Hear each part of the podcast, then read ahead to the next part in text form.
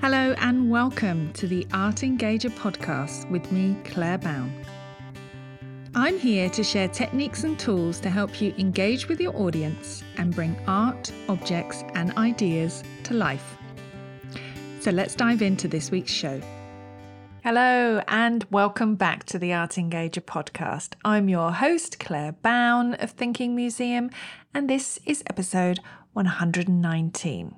Happy New Year, because today I'm talking to Briony Brickell, director of Magic Lantern, a UK based educational charity that specialises in delivering interactive art history workshops in schools. We're talking about their innovative and inclusive approach to art education.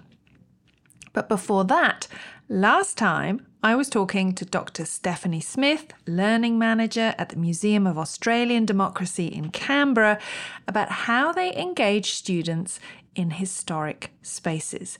This episode was the last episode of 2023 and the most popular episode of the year by far. So do go and listen to episode 118. If you haven't already, you're in for a treat. And if you have a question for the show or you want to suggest a guest, feel free to get in touch. I'd love to hear from you. I'd love to talk to more educators doing innovative things, engaging with art, objects, and audiences in museums and heritage. So do get in touch with me via the link in the show notes. And don't forget, the Art Engager has over 100 episodes to choose from, and you can take your pick from the big back catalogue of different episodes to brush up on your skills, be inspired, and learn new techniques.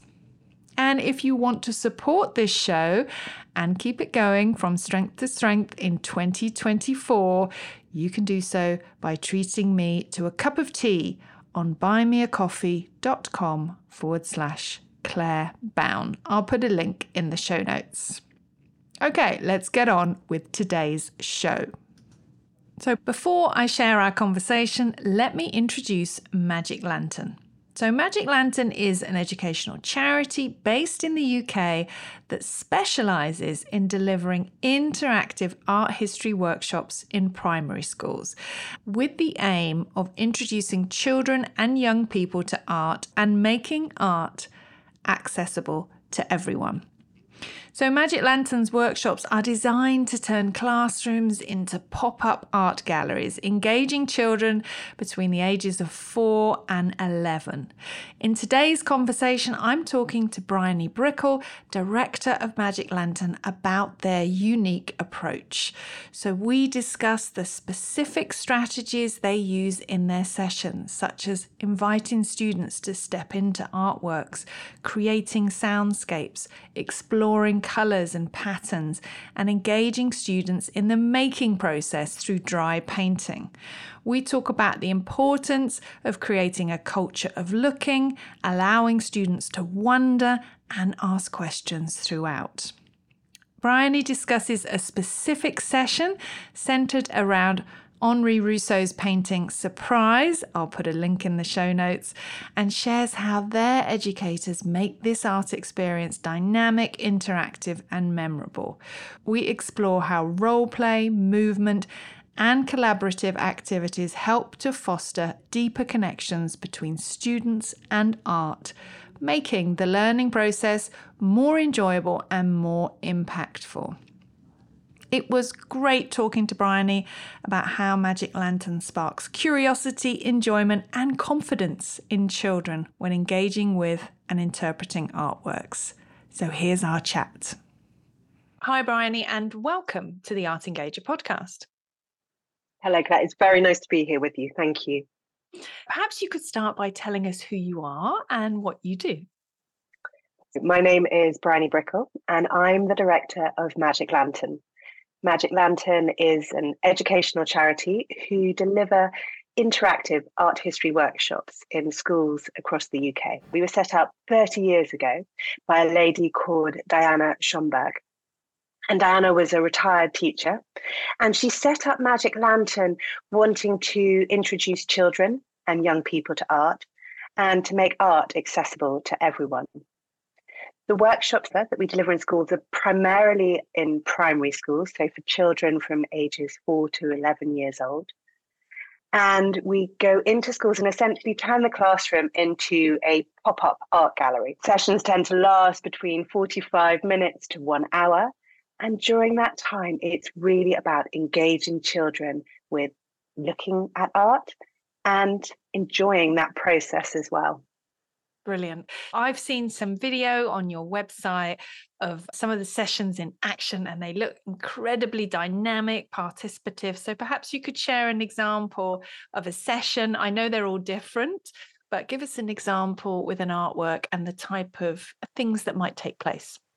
Yeah. So, what's unusual about the work that we do is they're history of art sessions, but we work across the whole of the primary curriculum. So we'll often go into schools to support with Science Week, leading a session on forces in motion, water, light and dark. We'll go into support on geography or history topics, things like islands or the ancient Greeks, World War II. We will support learning in English, maths, PSHE, and RE, and of course, art and design we're not suggesting that you can use art history to deliver the whole curriculum, but what you can do is use works of art to really engage, inspire, and extend learning within a particular topic. So often, when we're contacted, the school will have an idea of what it is they would like us to deliver. Each session will have a theme and a topic to it. Sometimes it will be an art and design theme. I was recently in a school in Taunton, a primary school called Wellsprings, and I'd gone in there to deliver sessions across the whole school. So, right the way from the early years foundation stage, which is four and five year olds, up until the children in year six, who are age 10 and 11. And I'd been asked to go in and look at a particular work of art that the whole school was going to look at, and that was Henri Rousseau's Surprise, which is a painting in the National Gallery in London. And the idea was to really get the children to, to pause, to stop, to really look. In order to do that, I think something that's really important for Magic Lantern is that we don't go in and present very dry biographic details. As you said, it's not a static experience. It's about creating a really dynamic interaction that happens within the classroom. We might even start teasing the image out, just showing a tiny fraction of that painting. Maybe it'll have a tip, a little kind of a bit of the tiger that features in there. Just trying to get the children to imagine where are we? Where is this painting? What's going on? And as you expand and let them discover the whole painting, a really lovely thing that we do with Magic Lantern is the idea that you can stepping into an artwork one of our patrons is the children's illustrator and writer, James Mayhew, who has a series of the Katie picture books. And it's the idea within these books that the young girl can step into these artworks and encounter the landscapes and characters who live within. So, good introductory kind of activity is to imagine that you could step or jump into this artwork. And once in there, to move around, to explore, essentially, though, letting it be child led letting them tell you what they can see, what they can hear, what they could potentially taste, touch, smell. And sense is a really good way when you're looking at an artwork to really, particularly with children, think about how they can encounter, encounter this, how their imaginations can help them grow that experience. Sometimes with older children, we'll even create a sense poem. So, a poem like Within the Jungle, imagining perhaps they were the tiger, what it was that they can feel, smell, touch, hear. So, once they're in and they're moving around, maybe even some acting, and we'll often encourage children to become characters, to take on that pose, to embody how a person is standing. With this particular Rousseau painting, will encourage them to become that tiger, to mm-hmm. arch their backs, open their eyes, and have their jaws ready. But in that moment, thinking about empathy, thinking about how does that tiger feel? What can we see that tells us how he's feeling? And really, in terms of that kind of what they can see, there's kind of evidence to tell them what's going on. Something that's really great within this particular painting the Rousseau surprise is to think about turning it into a soundscape. What are the sounds that they can see? You obviously hear sounds, but there's all the evidence in there. There's the rain, the lightning that suggests thunder, the movement of the trees and grasses, which are all painted at strong kind of diagonal angles. You can sense the wind. And of course, looking at the tiger, imagining the roar. You can get the children to just very easily using their bodies, tables, tap out the sound of the rain, make the sound of the creaking branches, roar like the tiger. And once you have all these sounds together, you can almost conduct them as a sort of as an orchestra within the class, bringing them in at different moments. But possibly not always good to have everyone roaring like a tiger at the same time. Depending on other lessons being taught, you can audition for that role and then have solos coming in. But again, it's ways to animate what it is that they can see, really bring it to life, but using their eyes to find the clues that tell them what are the sounds? How do they know there's thunder? Because they can see the lightning. How do we know there's wind? Because they can see the movement of the branches. So it's getting them to work to tell you what they can see. Once you you have that, you have this painting really coming to life, then you can almost begin to really look the painting. The painting is an object, something that's really key to do with any work of art that you're showing kind of outside of a gallery setting where you don't have have the work itself is how big is it the size that can be really lost, particularly if you're in a classroom, you're showing something on a whiteboard. So have your tape measure, get two children up. Do they think it's bigger or smaller than the image they can see on the white screen? Is it bigger than their teacher? Is it smaller? Is it taller than them? Measure it out and then compare it to the human body. That's how we always understand and appreciate size best. And then also think about how it's been made, looking at it and looking at what colors can they find even all the way through, right the way from very young children to older children, get them to identify, to look. It's green, but how many different types of green have they got? What about the colors that aren't green? And the importance that there's a wonderful red, you'll see it if you look at the image, a kind of red feathery plant, and someone will spot that. But that importance when you put red against green, how the red pops straight out. Thinking about kind of color theory, how colors work together, complementary colors thinking about the patterns within the painting. What patterns can they identify? And there are the very simple patterns, the patterns to do with the tiger. There's also patterns in terms of the grass, in terms of the organic patterns of the tree branches that you have coming down. And all across the paint surface is rain that Rousseau has put on there. The whole thing is covered with smatterings of rain that all move in the same direction.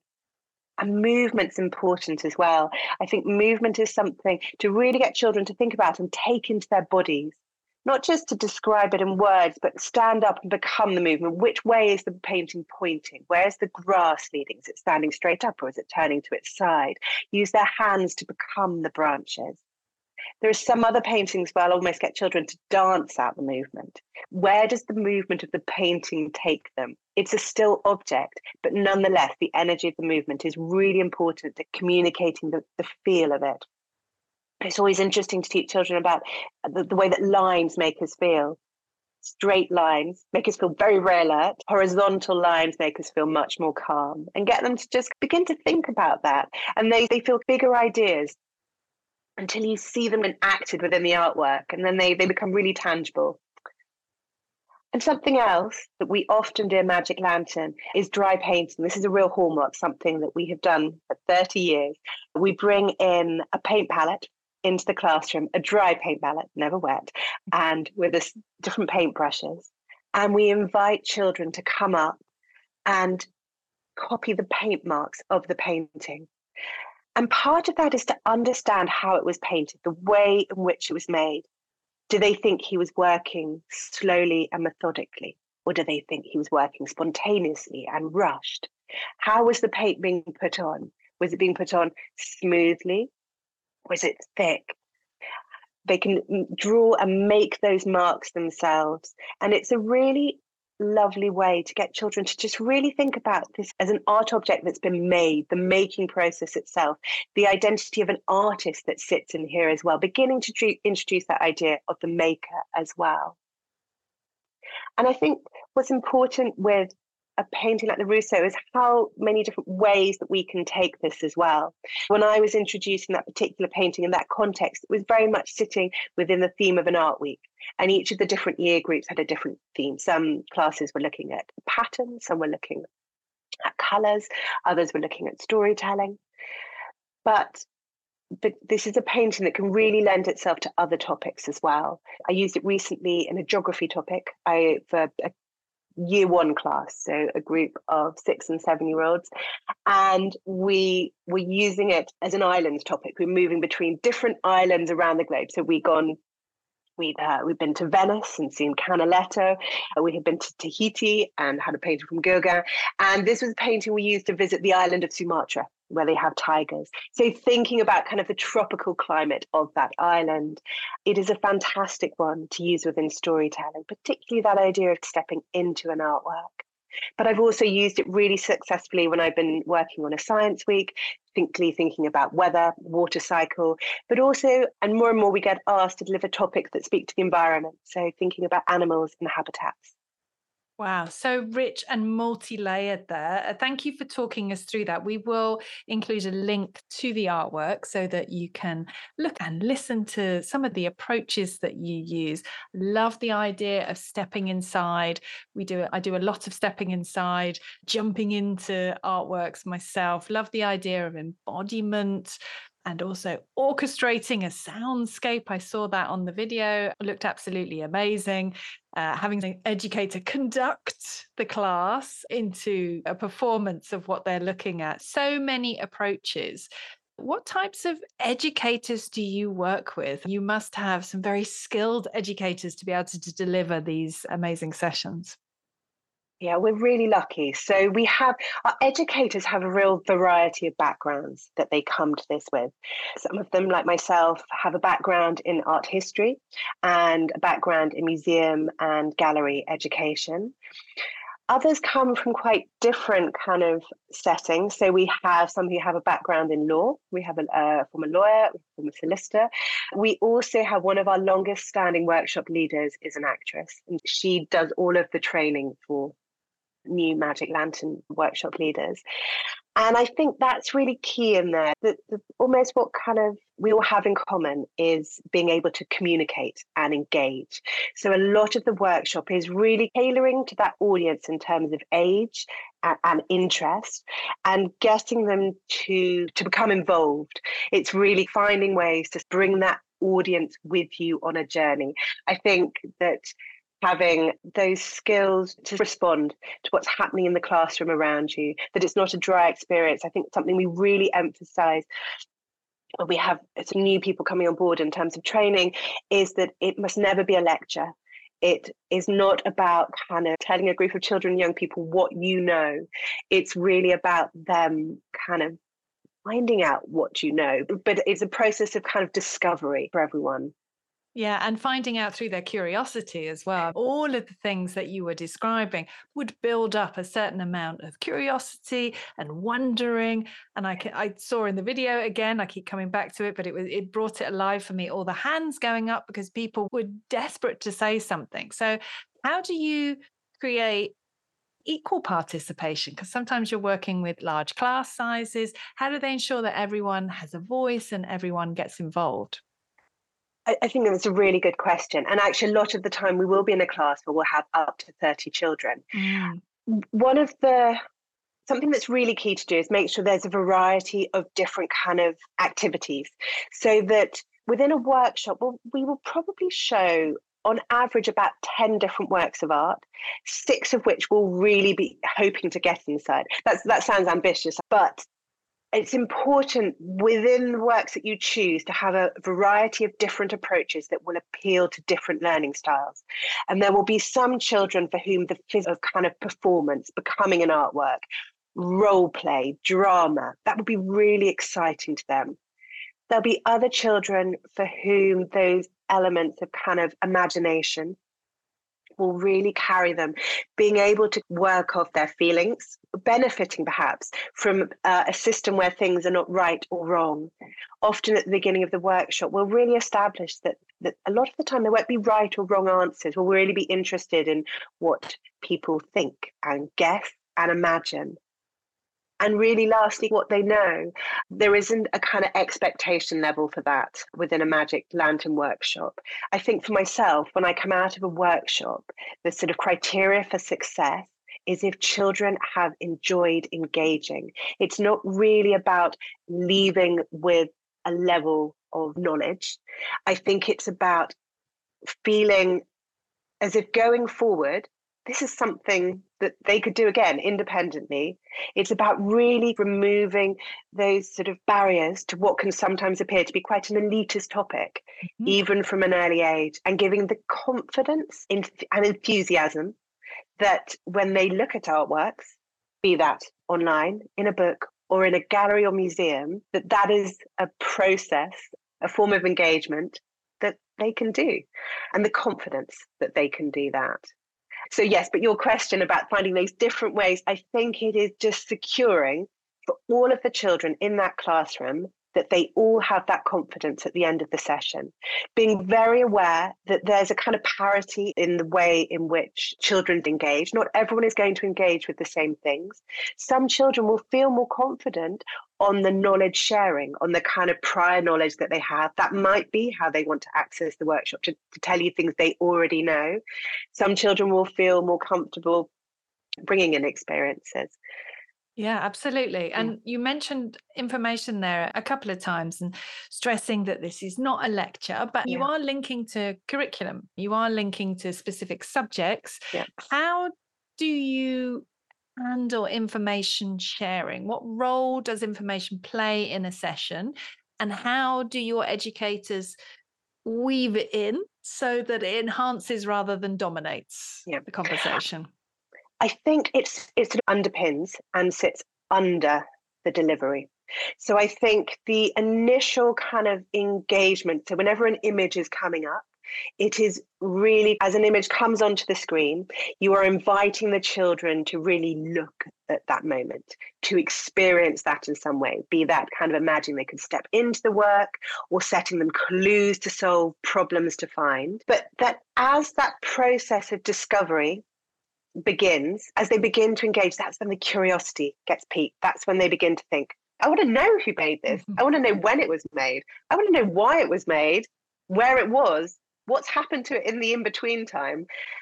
And the questions start coming. It's really organic. That's the lovely thing. When a session is working well, that demand for knowledge and information will come from the children. You it, it doesn't have to be pressed upon them. I did a great session a few weeks ago on the Tudors with a group of children. They were eight audience, so that's uh, 12 to 13. And what was really interesting was how they were fascinated. We were looking at Holbein, we were looking at the ambassadors, and we were looking at other portraits that he'd done in the court of King Henry VIII. But they were just fascinated by Holbein. Who was he? Where was he born? How did this? How did he become this, this, artist? And it was really wonderful. It was things that I hadn't imagined would be part of the session. I was thinking that we were really going to be thinking about the, the Tudor monarchs, but they were interested in that maker, who it was. And there was a wonderful moment with the ambassadors where they discovered the skull. I had them all stand up and they were stood next to the screen at such an angle that it suddenly appeared and there was this wonder that came over them. Fantastic. And I think it's once you have that kind of wonder and such respect for what he'd done, that just opens up doors in terms of what else you want to know and are willing to find out. So yeah, I love it. So sharing information in response to people's wonderings and curiosity, yeah. and them asking you, desperate to know the answers to all these questions that are in their heads, makes your job so much easier. You know exactly what they want to know and when they want to know it. Yeah. Yeah. I think it's important. I think particularly in some of the topics that we come into. So if we're coming into school and we're delivering on a a, geography topic or, or a, a, history topic, there'll be a kind of narrative of learning within that. We'll know the learning objectives that we want them or that they either will have met in class or that we can help them towards in terms of particular topics, but it will often be student led. So, what are the kind of responses that you have from students after a session? How does it leave them feeling? It's often uh, one of my fa- one of my favorite stories is when I've been in to lead a session on the ancient Greeks in for a group of children who were in year two, which is a seven to eight audience. And they we've been looking, we were looking at the ancient Greeks and we were looking at the Discobolus, the sculptor, the sculpture holding, he would have been holding a discus. And we had been recreating that in the classroom. So the children together, I'd invited one of them to become the sculptor and the other to be the sculptor. So the sculptor needed to really observe that the sculpture itself in order to position the other child. And they had some frisbees with them they could hold on to to really embody the kind of grace of that particular sculpture. It's got a wonderful sort of zigzag flowing line that runs between it. We had great session and we finished. And for whatever reason, the feedback form didn't come back to me until after I think after break. And in the break time, they continued the game. So the teacher told me that out in the playground, children had continued to continue to be sculptors and sculptures. And I yeah, I, I love the fact that it extended beyond the classroom into play um, and, and obviously then back into the classroom again. I think children are often surprised at how fun it is. I think often children feedback from teachers is that children who might otherwise be struggling to access the curriculum really benefit from the approaches that we use with Magic Lantern. And I think children who might not think of themselves as arty who maybe already have concerns that they on a practical level they don't think of themselves as being artistic. That that doesn't negate them from engaging looking at and engaging meaningfully with artworks. And that's really lovely as well to see that sometimes with older children to just yeah just getting very excited about an artwork. Absolutely wonderful. So have you got any tips that you can share with our listeners for helping them to think about ways that they can engage with art? Yeah. I think one of the things to really bear in mind is that we're terrible at looking, and that actually what you can really help children do is to look. I will sometimes flash an image up, a really familiar image like Leonardo da Vinci's Mona Lisa, and then I'll take it away and we'll play a game who can remember what was there? And it's a really fun game to illustrate what we think we see but we don't see. Yeah i do this with so, adults as well. It's great but it and it's it's that creating a culture of looking of taking time to look and what we can gain by doing so. And looking can be a game in terms of the clues and the things that we can find within paintings. And really, initially, always letting the painting speak for itself, mm. not setting before as we show an image telling people what we can see which i think as adults we are really guilty of what do you think of this painting with a lady with a monkey on her shoulder yeah. when looking at a portrait of Frida Kahlo? Don't mention the monkey. Don't mention who she is or the jungle behind her. Let them look at that work and discover for themselves and wonder for themselves because then their imaginations and minds will start coming up with their own kind of understanding and sort of reaction to it. I do think that it's important to be able to give that kind of the history and narratives that sit around artworks, be able to situate them. But I don't think that is what we should lead with.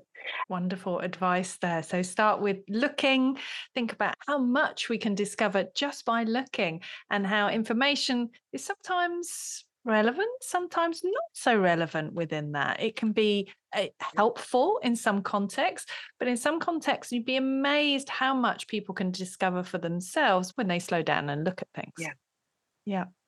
So we are almost at time. I wonder if you could share with listeners more information about how they can find out more about Magic Lantern, how they can follow you or get in touch. Yes, that would be great. Thank you so much. So we, our website is Magic Lantern Art www.org.uk and you can contact us. Our details are on the website as well.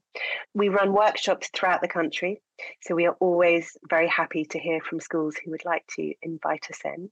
We are also looking for workshop leaders at the moment, so it may be that if we don't have your area of the country listed that we would be very keen to hear from you. We are certainly at the moment, and you can follow us on Instagram and Twitter and on Facebook as well. Brilliant. Um, we will put all the details in the show notes.